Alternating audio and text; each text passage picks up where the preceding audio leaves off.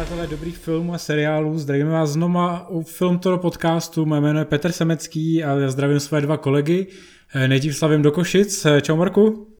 Ahojte obaja. A čau Ondro. Ahoj, ahoj. Eh, pánové, dneska budeme řešit nejzásadnější událost všech dob, pravděpodobně nebo minimálně tohoto roku. A to je, že figurka Baby Yody v životní velikosti stojí 350 dolarů a kdo z vás mi ho koupí? A kdo ho koupí mě? Nechceš 3D tlačenú fejkovú vec odtiaľ z východu Slovenska? Ne, já chci eh, krásnou životní velikost eh, figurky od Sideshow Collectibles. To je fakt jako levný. Já jsem ti vlastně, Marku, chtěl oznámit, že ti rušíme plat. Eh, v zásadě, v zásadě se k tomuhle přidávám, ale objednal bych si i tu malinkou figurku od Hasbra do svý kompletní edice figurek ze Star Wars. I toho plišáka mluvícího, ten se mi jo, taky ten je taky dobrý. Já ti budu půjčovat uh, figurku Baby Yody. No, to já ti zase půjčím plišák. Tak jo, tak, tak super. fajn. Ne, dělám si samozřejmě srandu, budeme řešit uh, Netflix, výhradně Netflix. Uh, uh, nejdřív to budou investice, které jsou opravdu monumentální a následně se přesuneme k filmům, který Netflix na letošek chystá a do kterých hodlá ty své obří peníze utopit. Chcete k tomu někdo něco říct, odpálit to? Jo, tak určitě bych začal tím, že loňský rok byl pro Netflix ohromně úspěšný, povedlo se jim natočit přes 800 hodin původního obsahu a to byly jak filmy, seriály, tak dokumentární filmy. E, tři filmy, pokud se nemýlím, jsou nominovaný na Oscara za nejlepší film a sice dva papežové Irishman nebo teda Irčan a Marriage Story. Herci z těchto těch filmů jsou nominovaný na Oscara Jonathan Price dvou papežů za hlavní roli. Anthony Hopkins za vedlejší roli z dvou papežů, Adam Driver za hlavní roli mužskou opět za Marriage Story, eh, Scarlett Johansson za hlavní ženskou taky za Marriage Story a dvojice Pesci Pacino za Irishmana, takže ohromný úspěch. Eh, byť se jim teda nepovedlo moc získávat eh, ty filmové ceny předtím, kromě vlastně, ještě jsem zapomněl na Loru Dern, mm-hmm. která teda bere story. úplně všechno za Marriage Story zatím. Ale jinak je to teda fakt velký úspěch a dařilo se i takovým těm teď bych řekl jako Bčkovějším víc nějakým těm blockbusterovějším filmům, protože Six Underground bylo jedno z nejsledovanějších filmů vlastně na streamovacích službách. A je to taky monumentální návrat Míši Beje zpátky jako ke kořenům. Hmm, ale je to pěkná srágora, no. E, tak já nevím. Tak... Marko, ty jsi viděl Six Underground? Ne, ale vím přesně, jaký to je typ filmu. To je ten taký typ filmu, který já jsem vzpomínal, že to si pozrieš jedine v sobotu večer na město Segalov. No, jako vypadá to fakt moc hezky a já jsem myslel, že u toho zdechnu. A ještě bych teda zmínil Vraždu na jachtě nebo Murder Mystery, nejsledovanější film na Netflixu a další kombinace Jennifer Aniston a Adama Sandlera. Což je vtipný, protože Adam Sandler že bude mít teďka 31. ledna, vy to teda uslyšíte později, takže ten film budete moc pustit později, pokud to přehlídnete, eh, na Netflixu bude Drahokam neboli Uncut Gems kde je vtipný, že Adam Sandler zase po letech hraje eh, a hraje dobře. Vlastně bych řekl, že hraje výtečně skoro až Oscarově. A místo toho, aby tohle bylo oceněné, tak samozřejmě opět bude známý tím, že jenom Netflixu přived spoustu předplatitelů tím, že natočil Vraždu na což je taková ta průměrná eh, komedie a taková jakoby parafráze komediální na Agátu Christie. Zrovna o té vraždě na jachtě nemůžu říct nic špatného. Na sobotní večer ideální film to chcem povedať vlastne k tomu aj ja, že na, na pomery nedávnych Sandlerových filmov za posledných 10 rokov ako Jack a Jill a iné, tak Murder Mystery je celkom v pohodě film. Jo, je fakt, že mi přijde, že vždycky, když hraje jako s Jennifer Aniston nebo s někým jako jiným, kdo je docela jako známý nebo má nějaký jméno, tak uh, ty scénáře jsou aspoň podle mě jako někým dramaturgovaný, že to jako nejsou úplný jako bláboli. Jako třeba jsem ten film Sedm hrozných, nebo ne? To... Jo, jo, sedm hrozných, no, to bylo hrozný. Ridiculous Six. R- jo, tak šest hrozných. Ridiculous no. Six, to je. A ještě, ještě jedno tam bylo od toho Bodnou a Bambacha na Netflixu a taky to bylo příšerný se Sandlerem. Uh, to jsou, to jsou Meyerowitz Stories, ne? Jo, Meyerowitz Stories. A to jsou docela fajn, ale je to takový dost jako svý, je to víc artový než Marriage Story. No. Což teda tím se vracíme k tomu, že Marriage Story má ještě nominaci za adaptovaný scénář právě od Noah Bambacha. Jo, pravda. Uh, no, každopádně uh, Netflix, uh, respektive odhady uh, toho, kolik jako Netflix hodlá letos uh, investovat do svých uh, projektů, je neuvěřitelných 17 miliard, což je o 2 miliardy víc než loni. A já jsem teďka čet informaci, vlastně kvůli díky tomu, že se zároveň mluví o tom, že by Netflix měl koupit eh, studio MGM, nebo že má zájem koupit studio MGM, on je tam víc zájemců, krom, mimo jiné třeba Apple i nějaký další hollywoodský studia.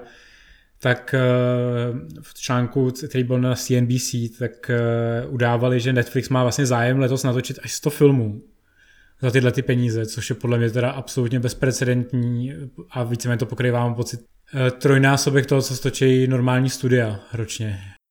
Tak oni vlastně ja by som iba dodal preto, respektíve sa spýtal, či e, je to nejaký ten dôsledok, e, to, že máme tie informácie o tých investíciách, dôsledok toho, že Netflix konečne sa polepšil a začal sprístupňovať pre investorov tie, investi- e, tie pre, teda pre akcionárov tie, tie výročné správy, pretože doteraz, ako sme vedeli, tak Netflix nejako na tie svoje financie nechcel nechať, aby sa pozeral. Jo, vypadá to, že jako začali trošičku víc, jak se začaly tyhle ty zprávy dostávat ven, jako komunikovat, na druhou stranu zase udělali takovou tu humusárnu eh, s tím množství sledování svých pořadů, slyšeli jste o tom? O takovém tom, jak, jak změnili ty množství času, který se už jako započítává pořád jako zhlídnutý. Jo, že to stačí dvě minuty koukat a už se ti to započítá. Že? Jo, to, to, znamená, že pokud si viděl uh, první dvě minuty zaklínače, což je souboj s Kikimorou a pak jsi to vypnul, tak už jsi stejně zanesený jako divák, eh, který zaklínače sleduje. Tak uh, třeba jako mi přijde, že víceméně tím zdevastují veškeré tyhle ty statistiky. Mm, bohužel, no.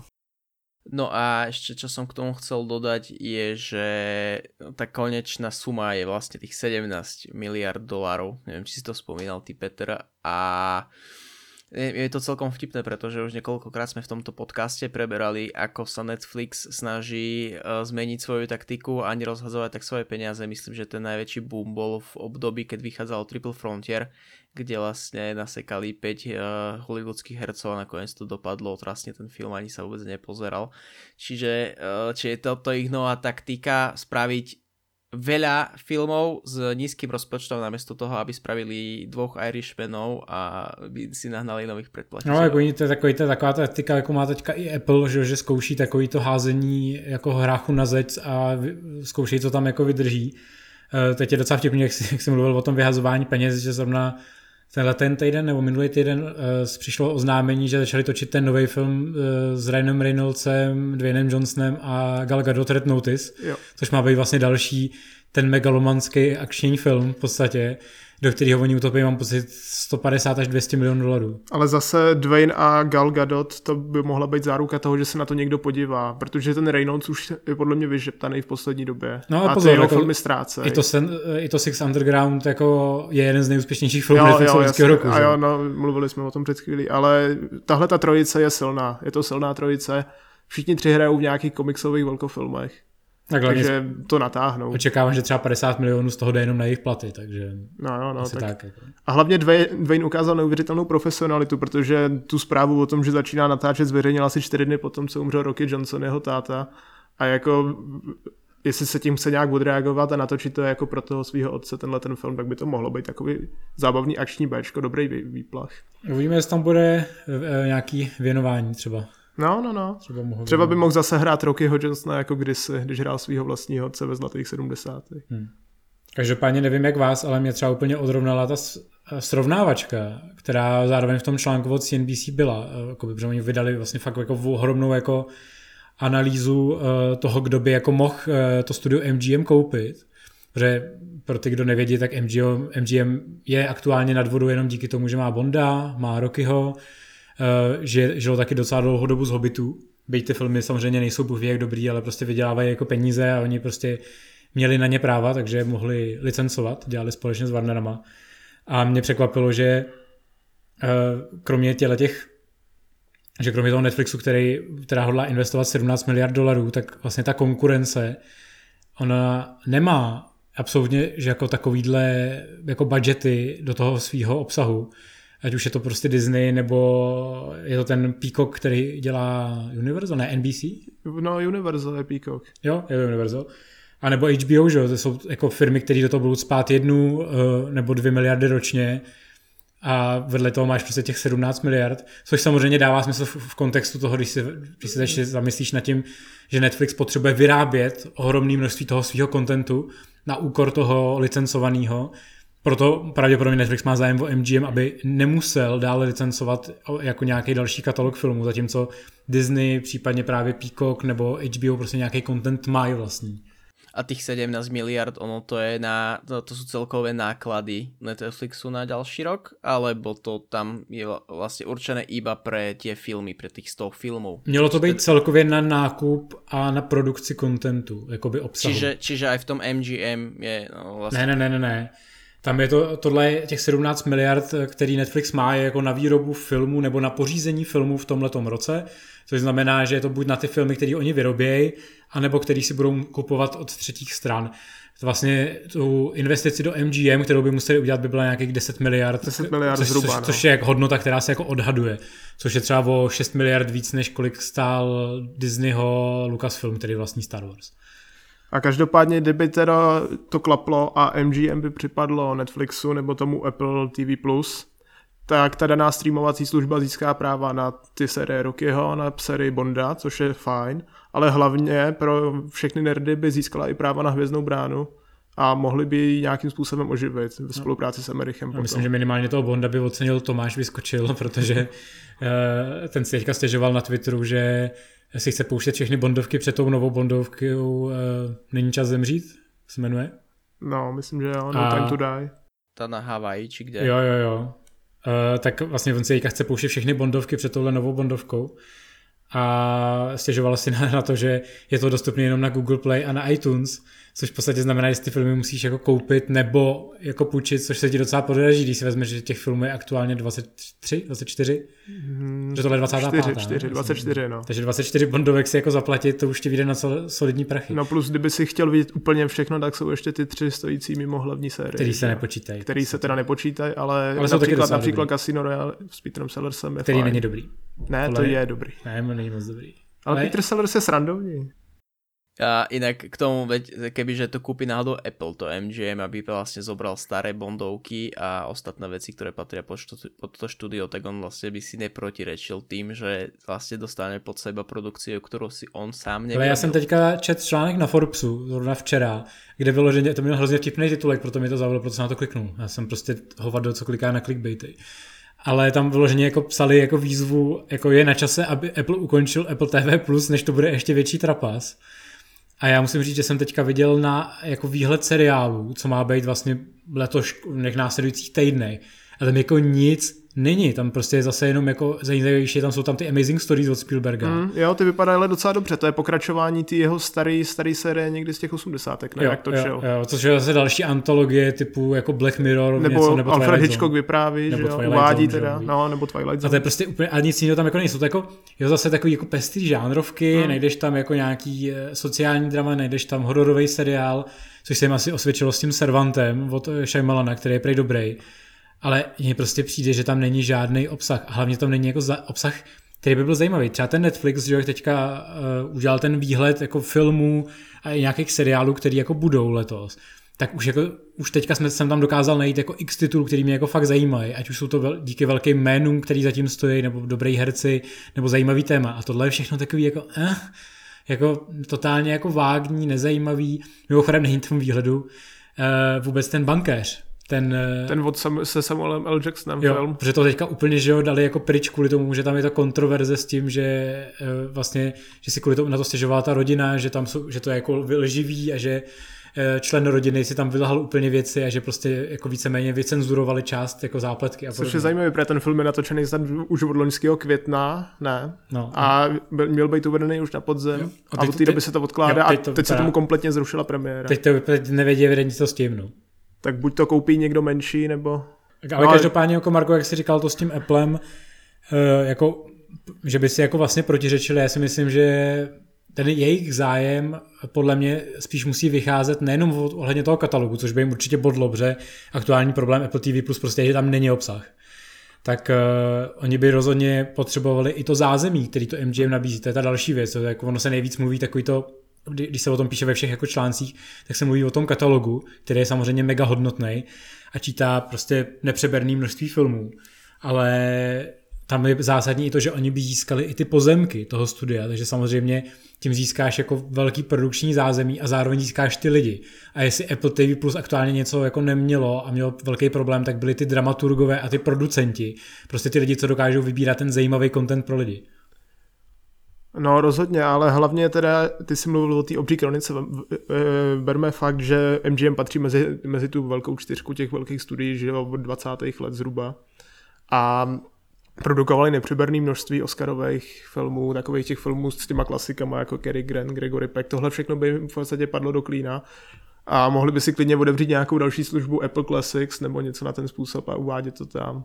No plus zároveň pravděpodobně na ty filmy mají pořád, by jako získali i ty práva a v ten moment jako se ti úplně otevírají úplně neuvěřitelné možnosti, že? co s tím můžeš dělat. Prequel, sequel, remake, Remakey, reboot, nekonečno, rip-off. Prostě. Nicméně bych se od tohle tématu posunul eh, a pojďme se podívat spíš na praktickou stránku toho, eh, kam Netflix eh, bude ty peníze spát. Snažili jsme se, mám takový pocit, vybrat takový ty nejzajímavější věci, buď toho, co se teďka dostane k nám v těch nejbližších týdnech, a případně toho, co nás teda čeká potom do toho konce roku, jako takový ty největší věci.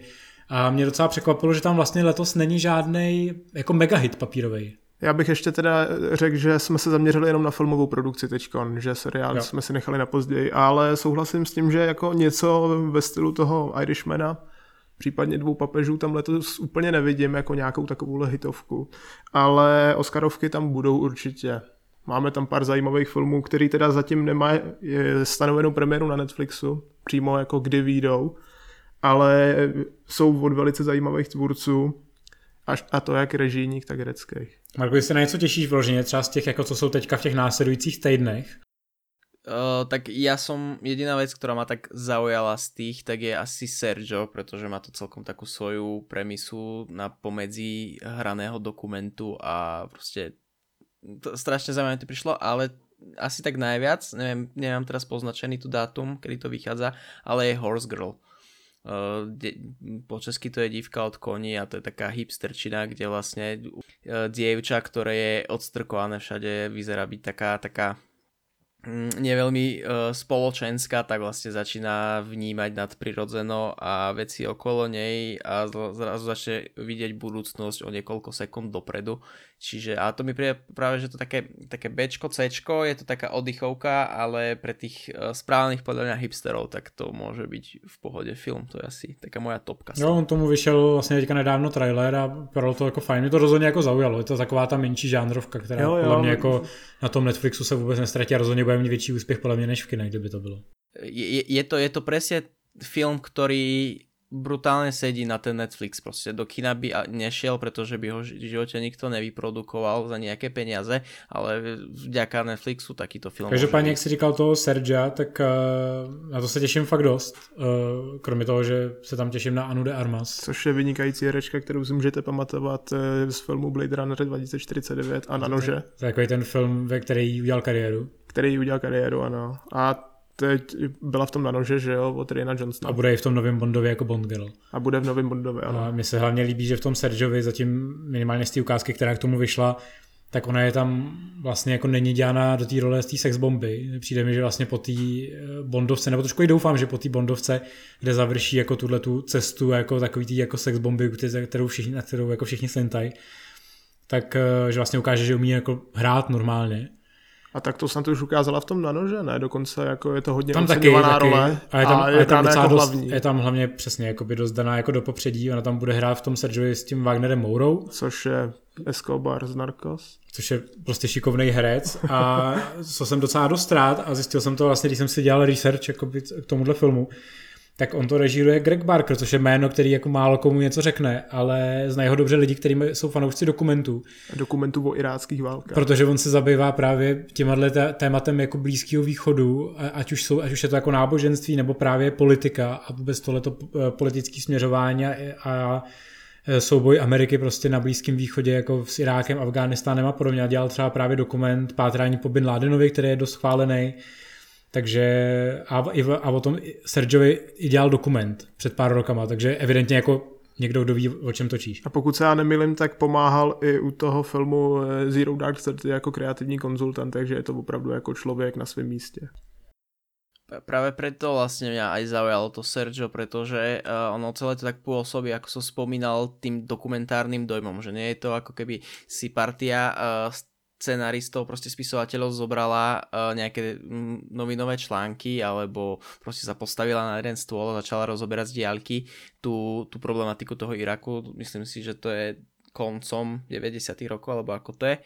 Ale je to proste od niekoho, ktorý je vážne v tom, ako doma je v tom vzdelaný a to nejako keď presunie na tú hranu, na to hrané plátno, že ako ten hraný dokument, tak preto to může z toho být celkom dobrý. Přijde vtipně, jestli mi tam hodil takový háček na to, jak pokračovat dál, protože přesně jak jsi mluvil o tom takových těch jako adaptacích novinových článků a podobně, tak tomu trošičku odpovídá to poslední, co chtěl, což je teďka ten jako nejvíc, jako bych řekl, asi proklamovaný film Netflixu. Nebo jako... Který vyjde za měsíc eh, na Netflixu přímo a ve kterém uvidíme čtyři herce proslavený DC filmama v hlavních rolích.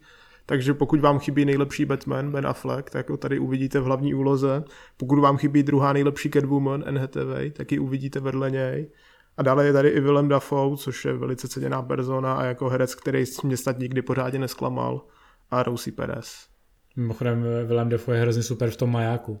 Já souhlasím v tomhle tom, no. Uh, ne to každopádně adaptace právě nějaký jakoby knížky, která se zabývá tématikou pašira, pašování zbraní. A hned tam bude hrát novinářku, která je postupně naverbovaná k tomu, aby právě Eh, dohlížela na jedno takovýhle, na takovouhle předávku. Je naverbovaná Benem Affleckem. Je naverbovaná Benem Affleckem, který vypadá, že právě odešel z protialkoholní léčebny, jak je napuchlej. Jo, to je pravda. A stejně napuchlej byl mimochodem i v tom Triple Frontier, jako by si to po roce vždycky opakoval, tu kůru asi. No to je tak, když nechodíš na, na léčbu do uh, těch, do takových těch chudých anonymních uh, sešlostí alkoholiků, jako chodí Brad Pitt prej, že prej ten Nochmé chodí mezi anonymní jo, alkoholiky jo, to to říkal teďka, pro, pro tu no. největší jako spodinu Protože ho to pravděpodobně to vždycky jako nabombí úplně nejvíc, protože je to asi lepší, když chodíš do takový tý Noble kliniky, kde zaplatíš jako 2 miliony za pobyt. Kam asi chodí Ben, teda. A kde ti to úplně k prdu, jako. A jako důvod, proč mě třeba tenhle ten film jako zajímal, je, protože ho točí D. Reese. Eh, já nevím, viděli jste Mudbound někdo? Jo, jo, jo, viděl jsem Mudbound. Ty jsi viděl Marku Mudbound? A škoda, by si měl dohnat, to je fakt jako dobrý film o jakoby rasismu, ale míchaný s druhou světovou jo. válkou. E, točí to vlastně jakoby stejná, stejná režisérka, režisérka kterou, kterou tým Mudbound vlastně, ten Mudbound tý udělal jakoby kariéru. E, ten film byl vlastně hrozně populární na festivalech, následně to bylo uvedený na Netflixu, kde mám pocit, že to trošku zapadlo. A mělo to, mělo to ale nominace na Oscara hlavně. I mělo to nominace na Oscara a byl na tom to, že jsem se koukal, že ono to, tenhle ten nový, nový film, který vlastně byl fakt jako očekávaný, jako fakt jako úplně mega, tak eh, teďka byl uvedený na Sundance na festivalu a je to prý jako strašlivá, ale jako strašlivá srágora. Má to úplně jako příšerný hodnocení, na Rotten Tomatoes to má krásných 0% aktuálně. A prý se to jako vůbec nepovedlo, je to jako úplně totálně jako zmatený jako politický thriller, který neví, co chce, tak úplně Netflixu ten jako první krok jako do nového roku jako velký asi úplně nevíde. A no. evidentně Affleckovi nevíde ani jeho druhý návrat z léčebny herecky, bohužel. Na, a ještě k tomu další film na Netflixu. A další film na Netflixu. Ale mrzí mě to hlavně kvůli tomu Dafoeovi, protože jestli je to fakt tak špatný, jak se o tom píše, tak by to bylo poprvé, co bych s ním viděl něco opravdu mizerný. A jako mě to mrzí, ale protože ta Dee Reese jako mi přišla jako fakt šikovná režisérka a oni vlastně všichni v těch recenzích jako píšou, že že to je takový to, že kdy jako talentovaný člověk prostě hold natočí blbost, nebo jako film, který se prostě nepovede, že nikdy nevíš, co se ti prostě může stát uh, během toho natáčení. Jako, že prostě, co tak doufejme, že nedopadne ona jako Josh Trank svýho času, který po výborný kronice přišel s fantastickou čtyřkou a do dneška si v zásadě neškrt. Hmm. Až teď teprve začal chystat možná, toho Fonziho. Možná neměl rozkopávat své Airbnb, víš co, během natáčení.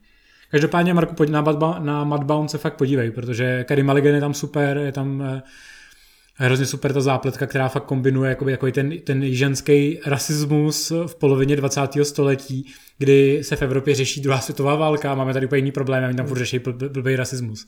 Tak je to takový dobře absurdní. V zásadě je to jako, jako knížky od Harper Lee, jako postav hlídku, nebo teda předtím jako zabít ptáčka, je to tím docela hodně jako jo, inspirované jo, tím. A to je Není to přímo podle toho samozřejmě, protože jako zabít ptáčka z roku 62 asi nic nepřekoná, ale je to v podobném stylu, tak jo, bych to řekl. Určitě, určitě jo. Takže když to doporučujeme dva, tak je to určitě dobrý.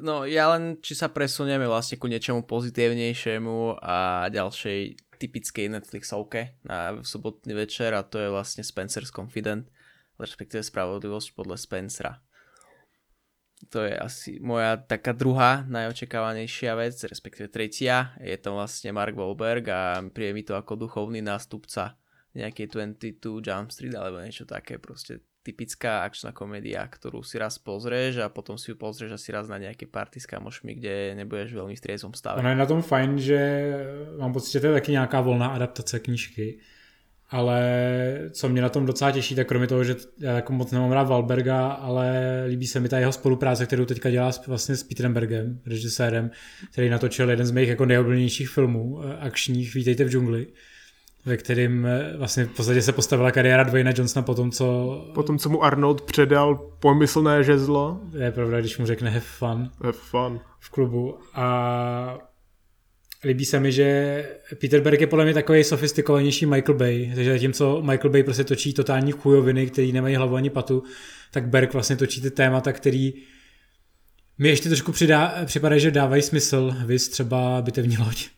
ne, myslím třeba jako Deepwater Horizon. Deepwater Horizon určitě bych zmínil taky jako Marky Mark a Berg, ale tady je, my tu máme napsáno, že policista Spencer je vtažen do kriminálního podsvětí Bostonu, takže by se opakoval Marky Mark a a Departed skrytá identita nakonec ještě. Já myslím, že bude mít genitový pytel na sobě. no, no, no. Bylo by to krásný. Doufám, že ne. Každopádně Eh, Berek je jako rozhodně jedna z těch věcí, proč se na to těšit, protože za poslední dobu vlastně s Valbergem udělal spoustu fajn filmů, které zapadly, více jako třeba Patriots Day. Patriots Day, eh, to bylo o těch hasičích, že jo? Jo.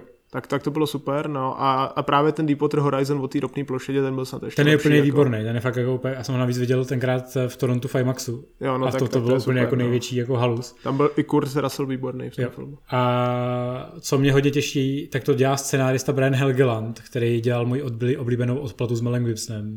A taky, taky, taky napsal scénář k LA přísně tajná, což jako je obrovský hit. Ale je to taky ten řemeslník, co aspoň umí psát, takže...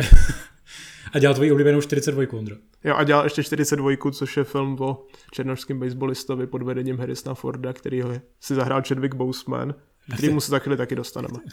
A díky tomu, že Chadwick Boseman hrál ve 42, tak dostal Black Panthera potom. Takže a, a všechno, Egypta. všechno je provázaný a může za to brát Hageland, což je jako důvod, proč se těšit na spravedlnost podle Spencera. Harrison Ford. Ja by som využil tento oslý mostík a Chadwickom prešiel vlastne ku celkom zaujímavej záležitosti Da Five Bloods, kde vlastne je taká, taká slabšia odnož Triple Frontier piatich e, veteránov, e, ktorí sa vracajú späť do Vietnamu a idú hľadať poklad. Čiže je tam podobná premisa, je tam 5 relatívne známych hercov a celkom to má nabehnuté byť na také kvalitné C, ale na druhé strane tiež to môže ísť celkom dole. Takhle mě to točí Spike Lee, takže to bude mít rozhodně podle mě větší ambice, než se zdá podle toho, podle té synopse. Já si myslím, že mě Spike v zásadě nikdy ničím úplně nesklamal, takže já bych se toho nějak nebál a asi bych to ani neoznačil, neoznačil jako za úplný C. A protože... Ona zápetka tak jako zní, zní to tak jako, že to, ale já si myslím, že to bude jako sofistikovanější, než se no. zdá zrovna tý, podle té synopse na Netflixu. No. no ale abychom teda řekli, tak Spike Lee, který natočil naposled vynikajícího Black Landsmana, za kterého teda dostal Oscara za adaptovaný scénář, z rukou svého největšího kámoše, jestli si pamatujete to předávání, jo, když mu to předával Samuel L. Jackson s krásnou Brie Larson po boku. A každopádně Spike si vytáhl toho Chadwicka Bosemana právě z movie, eh, teda z 42 a z Black Panthera. A vedle něj postavil eh, týpka Paula Waltera Heusera, který si teď zahrál hlavní roli v posledním Eastwoodově filmu, tomu Richard Jewellovi, tomu, co způsobil, údajně způsobil v uvozovkách bombový útok v Atlantě. A já jsem to furt neviděl. Já jsem to taky furt neviděl, ale je to teda, jak říkal Marek, o tom, že se vydávají po letech zpátky na na místa, na který by se asi už nikdy nechtěli vrátit a konkrétně do Větnamu, kde bojovali ve větnamské válce a jo. asi tam nezažili úplně nejlepší věci, ale vrací se tam proto, aby našli mrtvolu svého nějakého nadřízeného, nějakého důstojníka, seržanta a díky tomu získali nějaký poklad. No, já jsem, tam je podle mě důležitý, aby Spike Lee jako vyrovnal ten, takový tento svoji ambici být zase výrazně rasistický, že on má takový ten, on jako fakt nemá rád bílý lidi podle mě. Takže jako se trošičku jako bojím toho, že zase bude být jako političtější, než by bylo potřeba. Ale co je na něm rozhodně dobrý, eh, že co jsem teďka jako načítal ohledně tohohle filmu, tak se to má hodně jako věnovat i ty jako větnamský válce a těm ozvěnám té větnamské války. Což si myslím, že je jako téma, který právě může nadnést eh, jako nějaký silnější motiv na to hledání toho pokladu, aby to právě nepůsobilo jako tak Bčkovitě. Bylo by fajn, kdyby třeba to začínalo nějakým tom sezení těchto těch válečných veteránů, jak probírají ty traumata a no. postupně jako se prokopávali k tomu, proč se tam vlastně chtějí vrátit, když je to území mě vlastně kde přijde, opravdu nezažili nic pěkného. Mně přijde trošičku jako škoda, že vlastně Netflix, když oznámil na Twitteru, což přijde taky docela jako haluzoidní, že na Twitteru jako oznámili velkou spoustu, to bylo podle mě 30-40 filmů, které tak nějak, jako no, zhruba. A s tím, že řekli, že to je jenom část těch filmů, tak ty synopsy jsou strašlivě krátký a přijde mi, že kolikrát vyloženě jako těm filmům škodí, protože to působí hůř, než jako který ty filmy jako jsou. No a tohle je teda jeden z nich určitě, no, protože nakonec z toho může být úplně něco jiného, že nějaký, psych, nějaký psychodrama fakt o tom, jak trpí doma, uvažují nad sebevraždou a tak, což jako zní to dobře, tohle téma. No. To je to jako Punisher skoro. Ty uh, taky bez toho Punishera nemůžeš být. Jo, no, mám pocit, že máš nějaký problém s Punisherem prostě. Každopádně bych teda přešel k dalšímu filmu, který zatím nemá stanovenou premiéru a který bychom si měli zmínit, a to konkrétně Rebeku od Bena Whitleyho.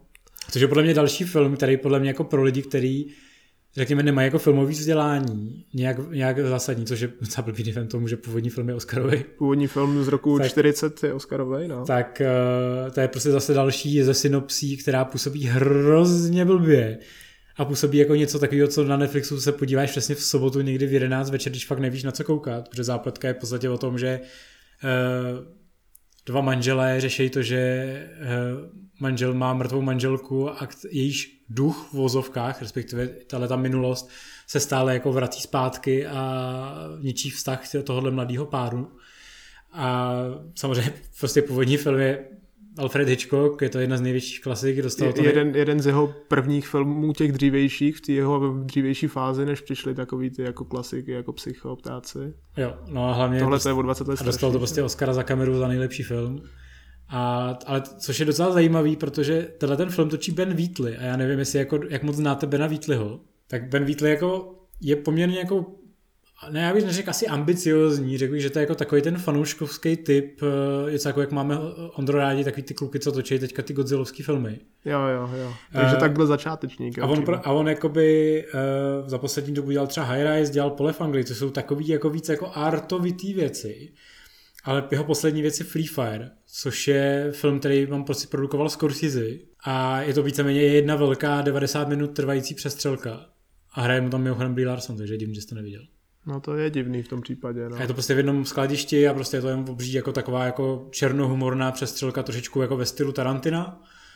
A přijde mi hrozně zajímavá jako volba, že prostě Ben Wheatley jako dělá remake jako Alfreda Hitchcocka, respektive je to znova nová adaptace té knížky. A kdo ví, jak se to, jak se to, jestli se to nebude nějak úplně lišit, že jo, od ty Hitchcockové verze, no. přece jenom po 80 letech nenatočíš úplně to stejný. No určitě to asi nebude dobovka, bych řekl, že to bude. Jako, bude to šoupnutý do současnosti. Bude to, bude to šoupnutý do současnosti, podle mě. A... Něco jako se teď stalo s neviditelným mužem, který taky od roku 32 logicky nemohl být znova natočený teď v, současn... v tehdejší současnosti, ale je šoupnutý do současnosti no. současný. A teda ještě bychom si měli zmínit, že tenhle ten film vedle Bena Whitleyho oznámil i představitelku hlavní role a to je Lily James. Což je super. No. Což je teda fakt super. A bude tam s ní hrát Army Hammer, myslím. Jo, a Army Hammer a ještě, ještě jeden tam snad byl napsaný. A už si Každopádně Lily James si můžete všichni pamatovat asi nejvíc jako Popelku z Branahova filmu Popelka, což a? je nejlepší disneyovská hraná adaptace z té éry tady těchto těch předělávek. A má nejlepší soundtrack. Ano, a má nejlepší, a nejlepšího režiséra a nejlepší záporačku. A loni vlastně hrála v Yesterday. A loni hrála v Yesterday a předloni hrála v Mamma Mia 2 a hrála mladou Meryl Streep. No, Nebo to bylo loni. O tom se bavit nebudeme. A taky, taky hrála že jo, v eh, Panství Downton. Jo, ale jenom a v tom seriálu. Je, jenom v tom seriálu. A její absolutně jako ulítlá, ale skvělá role je ještě ty Lily James, ještě dvě mě napadá. Jedna je teda Baby Driver, což byla hitovka taky předloňská. A docela starý film, který poněkud zapad kvůli svému příšernému názvu, ale on je vlastně strašně srandovní, píchá předsudek a zombie, no. což je super věc. A je to jako zábavná hovadina. Když Zába- jste, tak, zábavná já bych, řekl, že, já bych citoval Marka, je to ta zábavná hovadina s kamarádem, když u toho chlastáte. A tím Markovi předám rovnou slovo na další film. OK, tak neviem, máme nejakú poznámku ku Miss America na dokumente o Taylor Swift, máme tu nejakých eh, hejterov jej alebo nejakých posluhovačov, ktorí by strávili dobrovolně hodinku a půl. Mě ten dokument, nebo jako mě ten trailer na ten dokument docela jako dojímal, jako já mám rád tyhle ty jako kdy ty zpěváci odhalujou jak je to vlastně celý napitel. Já myslím, že Netflix má i tu, ten dokument o Lady Gaga, ne? To je někdy z, někdy z předloňska. No a to už je starý, jo, no z předloňska, no, tak jo, to vím, že. A to je, to je hrozně podobný téma, kdy vlastně ona řeší to, že má ty deprese z toho, že je vlastně slavná. Prostě se ti snaží ukázat, že to, že máš ty prachy je úplně k ničemu, pokud se k tobě všichni chovají jak, jak, jako debilní celebritě bez mozku. A ona má teďka, myslím, Taylor Swift hlavně ten problém, že ona pořád bojuje s tím svým producentem o ty práva na písničky, který on jí v podstatě sebral, že jo. Jo, a taky má nějak vážně nemocnou matku, takže si to tam bude řešit taky, kdo ví. No, takže jako, myslím, že jako, jako se tě, Mohlo by to být fajn. Myslím, že to spoustu lidem třeba otevře oči, no. Podľa mňa ono to je, problém týchto dokumentov je, že oni aj keď sú vlastne na Netflixe, tak aspoň ja si myslím, prečo by to malo pozerať nejaké široké publikum, pretože keďže tí najbližší fanúšikovia asi vedia nejaké to príbehové poza- to pozadie za ňou, ale tak ja, ja by som si to osobne sám nepustil. Tak je to primárně třeba pro ty fanoušky, ale nesmí zapomínat, že ona je z nejpopulárnějších zpěvaček v současnosti, hmm. minimálně teda v Americe hlavně. Jako. No, ono, asi bych řekl i u nás, ne. Ukaž mi někoho, kdo nezná, jo, asi, to. asi jo, ale myslím si, ale jako ona třeba ty tour jako dělá spíš hlavně v Americe, ne? Jo, byla tady snad loni, ne? Dokonce. Jo, jo, byla no. tady, sorry, sorry, to si pletu. Takže jako, já si myslím, že jako je to rozhodně lepší, než to dávat do kin. To si myslím, že je ta strategie v tenhle ten moment. Lebo keď to napríklad porovnám s niekoľko rokov dozadu vydanou Amy, vlastne o Amy Winehouse, tak vlastne tam už len ten príbeh ťaha to, že aký on, ako ona mala za sebou tú tragédiu, že vlastne ona vážne bola tá zničená tým, tým priemyslom a skôr Taylor Swift mi príde taká nepodložená faktami, iba tak vlastne by kecala, ale preto si myslím, že ono to nie je až také, taký, taký nějaký ťaháč. Já jsem zvědavý, co tam jako ukážu z toho jako pozadí, že ono tam myslím, že rozebírá to, že teďka jako dlouhý měsíce vlastně nic moc jako by nedělala, nebo jako, že se vlastně stáhla do ústraní. Natáčela Cats. Natáčela třeba Cats. Což myslím, že z toho má ty deprese, víš, že natáčela Cats. Ani bych se tomu teda nedivil, popravdě. Já bych taky měl deprese, kdybych natáčel Cats. Abych zase začal chlastat, kdybych natáčel Cats. Takže jako jsem zvědavý, co jako ukážou. Samozřejmě teďka to působí, jako, že to je víc jako film pro fanoušky, ale ta strategie jako Netflixu tohle udělat, já si, hele, pokud Six Underground prý udělalo kolik, 60 milionů zhlídnutí, myslím? No a za hrozně krátkou dobu ještě k tomu, že že tak si myslím, že jako tohle to klidně jako bych se nedivil, kdyby jako udělalo třeba 30 milionů, jako úplně jako s přehledem. Jako. Jestli, jako jim to, rozhodně jim to nažene mladí lidi. Tak a já bych teda od Taylor Swift teď přešel k hrozně podobnému tématu a tím je občan Kane. A sice film Monk od Davida Finchera, který by měl být o tom, jak se tak tvořil film Občan Kane. Přesně tak, je to, no je to hlavně o scenáristovi. O scenáristovi Menkevičovi teda samozřejmě, který, no. Který jako občana Kanea napsal a... A musel snést spolupráci s Orzem Wellsem, což musela být asi docela jako řehole. Zval jsem se Může být docela dobrý thriller, by to mohl být. Zval jsem se nespolupracovalo dobře. Ne, že byl pěkný zmrt totiž. Což se ví teda jako obecně, protože já nevím, jestli to víte, ale když natáčeli eh, zpracování Bílé velryby podle Hermana Melvilla, že jo? Tak, tak on chtěl, chtěl být velryba. Orson Welles chtěl hrát Ahaba dlouhou dobu, ale objevil se bohužel moc talentovaný týpek Gregory Peck, který tu roli nechtěl pustit, tak Orson Welles se musel smířit s tou rolí, teď si nepamatuju jméno, otec něco, takový prostě ten týpek, co jim prorokuje to potopení lodi mm-hmm. a údajně si za to řekl nehorázný prachy a ještě, ještě byl hnusný na všechny během natáčení. Což jako Což ten si, film trochu sráží. Nakonec ve výsledku, když ho vidíš tak a vzpomeneš si na to. Tak... Chceš si přines na všechny své další natáčení? Jo a ještě takový paradox, nebo padličku nakonec o tom, tak když natáčeli televizní zpracování pro změnu s Patrickem Stewartem jako Ahabem, tak eh, si toho, tohohle toho, co jim předpovídá zkázu, zahrál Peck a nic za to nechtěl. No. A dostal za to Globus ještě. No, každopádně Orson Welles se potom následně stal Moby Dickem v lidské podobě, protože strašně sloustnul během své kariéry. A mě strašně jako přijde zajímavá ta volba, že to jako režíruje David Fincher, což je jako něco... Jako, což je velký jméno, ale jméno, který bys nečekal na tenhle typ filmu, že No. Na to som sa vlastne chcel spýtať aj teba, Petr, že ako to bere, že vlastne tam je Fincher a ten jeho, ten jeho štýl, štýl spracovania filmov, pretože na niečo takéto ča- časozberné, proste on mi absolútne nesedí. Podľa mňa ten človek by sa možno aj zbláznil pri natáčaní toľkých, toľkých udalostí a toľkých uh, detailů. No je to jako strašně divná volba pro mě. Jako evidentně to asi musí být trošku srdcový projekt Finchera, jinak si neumím moc jako vysvětlit, proč by ho chtěl dělat.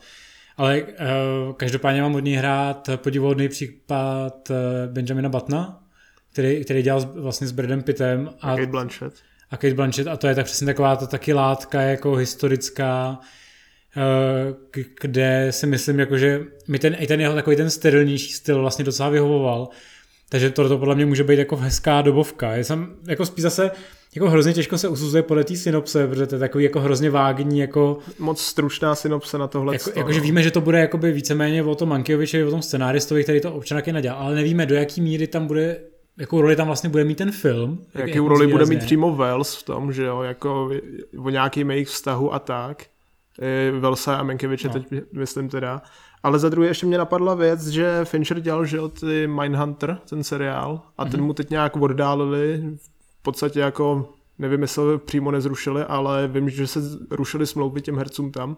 Oni se a jako, že se neví, kdy ano, přesně bude se... pokračování, tak jestli jako Fincher nedostal jako náplast tohle to možnost zrealizovat na tom Netflixu. Jo, no Marku brečí, že nebude třetí série Manhattana pra, pravděpodobně. Ale tak ono, ono to nie je potvrdené, že je zrušená. Ono to dostalo asi taký podobný osud ako uh, nedávno, čo som písal hľadom tých uh, His Dark Materials, že proste je divné, že to ešte neohlasilo, že sa na tom pracuje, keďže minimálne tá prvá séria Mindhuntera bola mega úspešná, druhá, aj keď mnohí ju považujú za uh, kvalitatívne lepšia ako jednotku, očividne nebola tak úspešná, očividne ľudia tak nepozerali ako dvojku. Ale nebol by som veľmi smutný, keby že ten seriál nepokračuje, pretože ja som sa radil na tú stranu, ktorý druhou sériu nenávidel. No, já jsem na ně ani nekoukal, každopádně, já si myslím, že tam samozřejmě je víc faktorů, samozřejmě to, že jako Fincher je perfekcionista, Fincher je jako fakt psychopat hmm. během těch natáčení, takže on musí mít uh, podle mě jako plnou soustředěnost na toho manka, to znamená, že nemá čas vlastně jakoby produkovat uh, Mindhuntera, že by se tomu prostě nemohl naplno věnovat.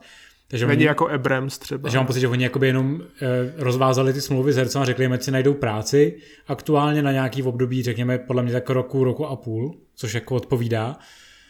On, ale ani ten Mindhunter, ani ta druhá řada jako nešla hned po té jedničce. Ono taky trvalo poměrně dlouho, jako než ta druhá řada vznikla uh, už jenom z toho, jako, i jakoby, co, jsme, co jsem měl jako možnost jako podle statistik jako film to sledovat, tak Mindhunter jako nemá jako jakou rezonanci u toho publika, jako obzvlášť teda v Čechách ne u nás akože to vôbec nejde, ale tak čo pozerám zahraničné weby, tak Mindhunter bol celkom veľký deal, pretože uh, Američania si tú históriu tých sériových vrahov podľa mňa celkom tak berú. No ale nesmí zapomínat, že ono už teďka musí hrát podle mě roli i ten globální zájem, protože uh, že o Netflixu víceméně stagnuje stav předplatitelů v Americe. Tam už se evidentně ukazuje, že není nikam stoupat, zvlášť teďka s tou konkurencí Disney Plus a dalších služeb, které tam teďka přijdou. Příchozího HBO Max ještě třeba. A ono, když ti jako ve světě stoupne za jeden rok 26 milionů předplatitelů a v Americe ti v podstatě přivědou jenom 2 miliony, tak najednou se začneš víc soustředit na to, že potřebuješ přilákávat vlastně ty hmm. globální. Přesně tak. Protože tam má smysl se jako soustředit. A pokud jako, samozřejmě Česká republika v tomhle není moc směrodatná, ale ani třeba ve zbytku Evropy to třeba nemuselo být jak úspěšní, tak oni se začnou rozmýšlet, že do čeho ty peníze nadspou. Nadspou radši do další řady Stranger Things. Že? Zaklínače. Jasné, a aby som tie naše typy a uh, naše domnienky tých synopsí, naše preklady vám, posluchačom ukončil, tak uh, aby som to ukončil asi najhoršou synopsiou, ako sme tu mali uh, pri, týchto, pri tejto ponuke a to je pre film Hillbilly Elegy. Hillbilly, pozor na to. My jsme to napsali i blbě do článku, ne, že, že to bylo Hillbilly, ale je to Hillbilly. Ako, no, to, to, je, to, je, to, je, to je moje debilná angličtina, to nie je tě jo, ale, ale je to fakt vtipný, protože máme blbý v článku, takže já to musím ne, my to musíme předělat. No. Každopádně tak ten film eh, vypadá blbě podle té synopse, ale my jsme si tady taky dělali přípravu před nahráváním tohohle podcastu a zjistili jsme, že to taková blbost asi úplně nebude. Že jako zní to celkem fajn, nějaká ta střední třída americká, ukázat prostě, jak žili v nějak, nějakou dobu, někde prostě úplně v hajzlu v Apalačském pohoří, což je jako strašná divočina v zásadě. A ještě, ještě, ještě to dostal na starost, jako pro mě docela sympatiák, nejúspěšnější zrzoun všech zrzounů, Ron Howard, který už teda zrzoun není, protože je plešatý. A navíc si k tomu vzal jako fajn herečku Amy Adams, takže já jako na, na tohle se docela těším. Je to spolupráce mých dvou oblíbených tvůrců, takže tomu šanci určitě dám. Hej no, tak ja, ja by som iba pri, pripomenul poslucháčom, o čom to je, tak vlastne to je nejaký, nejaký príbeh uh, nejakej rodiny, apalačskej rodiny, ktorá vlastne si snaží splniť svoj americký sen. No a ako ty si spomínal, vlastne pracuje na tom uh, čo, typek, čo stojí za filmom Rivalové a Ron Howard, čiže uh, opäť raz sa dostávame k tomu, že tá synopsia nie je najšťastnější volená pre ten no, hlavně, Mně přišlo hlavně z té synopse to na mě působilo spíš jak, jak nějaká velká rodinná sága typu legendy o vášni. Takový těch jako... No a což by mohlo být fajn, ale, ale když to tak ale ono to, ale ono to, to podle mě nebude. Já jsem, když jsem se totiž potom víc jako zkoumal eh, jako tu knížku, že to zase adaptace, tak ono to spíše jako spíš jako sociální drama o chudobě, než jako cokoliv jiného. No. Tak, takže to jako mate hrozně. Ty no, no dobře, ale tak sociální drama o chudobě jako z nějaký doby těch nějakých těžkých let Spojených států, což no. jsou pro ně snad všechny léta, pro Američany. A navíc hlavní roli s Amy Adams nemůže být prostě špatný, jako. Zatím si stojím. Jo, jako a já patří, nemysl... to, patří to mezi mý očekávaný filmy právě já si, ne, já, si, já, já si nemyslím, že to bude špatný, já si jenom myslím, že to bude jako něco, něco, něco jiného, než, než jako jo. mě to vyvolává. Jo, takhle. No něco jako ten Mang třeba. Presne tak, lebo mne z tej synopsie, ako ty si hovoril, Petro, mne z toho prišlo ako nejaký e, rodinný sitcom typu Krok za krokom z konce 90. Takový jako sitcom o chudobě.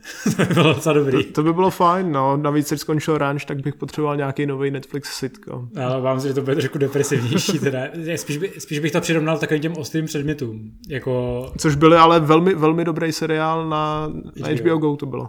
No tak jo, Uh, máte tam ještě něco, co bychom chtěli probrat? Poslední, ne. co tady máme, je nový film od Charlieho Kaufmana, I'm Thinking of Ending Things. No, to je pravda. Takže poslední film v této nabídce je asi největší bizár. Eh, k tomu se, k tomuhle filmu jsem čet už před pár měsícema, že řeknu, že to je taky adaptace, že evidentně jako Netflix jede adaptace ve velkým, tak eh, že to vypráví to vlastně o páru, který jede autem na nějakém roadtripu a sjedou z cesty, ale během té cesty se toho stane trošičku víc než eh, jenom nějaká prostá zastávka, eh, jako prostá odbočka.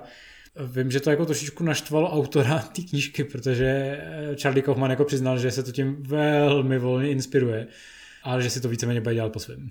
Což znamená v případě Charlieho Kaufmana, že to bude totálně mimozní věc a totální halus a bude to podle mě strašně nápaditý a bude to podle mě hrozně chválený a nikdo to neuvidí.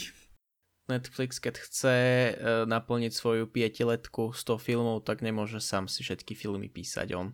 Musí všetko preberať od nějakých jo, knih. Ale jako, jako na tohle se docela těším, protože jako Kaufman netočí úplně každý den, jako, uh, protože on se i přiznal, že si pamatuju, když byl ve Varech, kde uh, vlastně měl i masterclass, mám od něj podepsaný Věčný svět neposkvrněný mysli. Jej. Takže super. A tak vlastně on si tam hrozně stěžoval na to, jak je hrozně těžký v současném Hollywoodu jako točit filmy, protože se samozřejmě točí jenom franšízy a blockbustery a nikdo nechce dělat prostě malý filmy. A rebooty. Takže mám docela radost, že aspoň na tom Netflixu se uchytil a prostě on prostě tvoří ty filmy. Jako myslím, třeba, já mám teda radši mnohem radši ty jeho scenaristické věci, než ty jako i režijní, protože myslím, že je mnohem lepší scenárista než režisér. Tohle to vypadá jako dost dobrá psychedelie i podle popisku, který najde člověk na Wikipedii ohledně té knížky, takže si myslím, že by to mohla být docela podařená artová halus. Takže něco možná, Marku, trošičku v tvém stylu něco jako ta Horse Girl. No a něco jako Punisher určitě. Něco jako Punisher. OK, jasné. Čiže máte ještě vy nějaké odporúčania, které jsme nespomínali dnes, alebo nějaký No, bizár? možná poslední věc. Poslední věc je leden, tak se připravme na Vánoce. Christmas Chronicles 2, pokračování velkého předloňského hitu Netflixu, kde si Santu Clause zahrál Kurt Russell a je, jak opravdu nechal narůst ten fous, což, což on umí a vypadal jako pravý Santa a zatáhl do toho i svoji manželku Goldie jako paní Klauzovou. Rodinný biznis. A bylo to fakt jako super. A dlouho se teda říkalo, jako protože na ty Vánoce 18 to mělo velký úspěch, sledovanost, to dosáhlo, dosáhlo během pár dní asi na 20 milionů, což jako je fajn výsledek. Tak ta dvojka se odklepla v zásadě loni v září, myslím, a loni v listopadu k tomu přišel Chris Columbus, úspěšný to režisér filmu jako Harry Potter 1, Harry Potter 2 a... Můj oblíbený Percy Jackson. Výborně. A e, mělo by, mělo by, to, mělo by to se to šoupnout oproti tomu předchozímu dílu o pár let dopředu, protože v tom prvním díle byly malí děti, za kterými přišel Santa. A tady ta hlavní hrdinka, ta Kate, tak už bude jako prostě v nějaký pubertě 15-16 a už na Santu zase nevěří jako a říká si, to se nikdy nestalo ale Santa, Santa přiletí zpátky s tím, že nějaký padou chce zničit Vánoce, tak společně s Kate a paní Klauzovou ho musí zastavit. No, já se na to těším, každopádně, když mi zase někdo na Twitteru napíše, že jsem idiot, tak uh, ano, já vím, že Chris Columbus natočil sám doma. Ale není to jeho nejvýznamnější film, tím je ten Percy Jackson. To je ten Percy Jackson první, ten je skvělý. Uh, no, tak uh, já tak jako rozlučku. Uh, poslední věc, jenom rychlovku, vám ještě doporučím nový dokumentární seriál, který je na Netflixu společně s Markem, jsme se tady o tom bavili ještě před natáčením. A jak se to nakonec jmenuje v češtině? Země za noci to je. Tak to vypadá velmi dobře a Mark Marek vám to klidně poví. Ja len to chcem vlastne povedať, že ja som k tomu náhodou dneska došel a je to ten typický uh, dokument ako napríklad Planéta Zem, kedy to točia neskutočne drahými kamerami a každý jeden záber eh, má detail a proste strašne dobre sa na to pozera a kebyže príde niekto domov z práce a je uh, smutný a chytá ho depresia, tak môže si pozrieť na nočné slony, ktoré sú spracované s veľmi dobrým frame, frame um, bitrateom a vo veľmi vysokom rozlišení. Ja, má, to, má to fakt úžasný trailer, já jsem, když jsem si to pouštěl, tak, tak ty záběry jsou fakt jako neskuteční. Má to zase takový ten přesně jako uh, feel, jako ty věci od BBC, prostě to je strašně drahý a používali na to technologie, které jsou úplně nejnovější a díky tomu se jim dosáhlo vlastně odstranit jakýkoliv šum, uh, minimálně jak to působí z toho traileru. A fakt tam bychom měli vědět jako věci, které jsme zatím nikdy jako vidět nemohli, toho, jak ty zvířata uh, prostě v noci fungují. A i, i, fauna, co jsem si tak jako všimnul. A flora teda. Flora, flora, no. to někdy plato, vždycky ne, se mi to plato. Fauna a flora. Tak... To je něco jako Monet a Manet. No, Eduard a Claude. No. Nebo Claude a Eduard. No, hm? to já právě nevím. Ne, je to Claude Monet a Eduard Manet, aby jsme neurazili fanoušky impresionismu nakonec. Takže na to si puste, uh, pokud jste to ještě nestihli za ten týden, než teda ten podcast běžel. Eh, my se každopádně budeme těšit i další týden. Vám, pánové, děkuju. Jo, jo, taky a, díky. No, uvidíme se příště a snad si budeme povídat o nějakých dalších filmech, případně seriálech, co nás čekají do budoucna. No už se těším. Tak ahoj. Čau. Ahoj.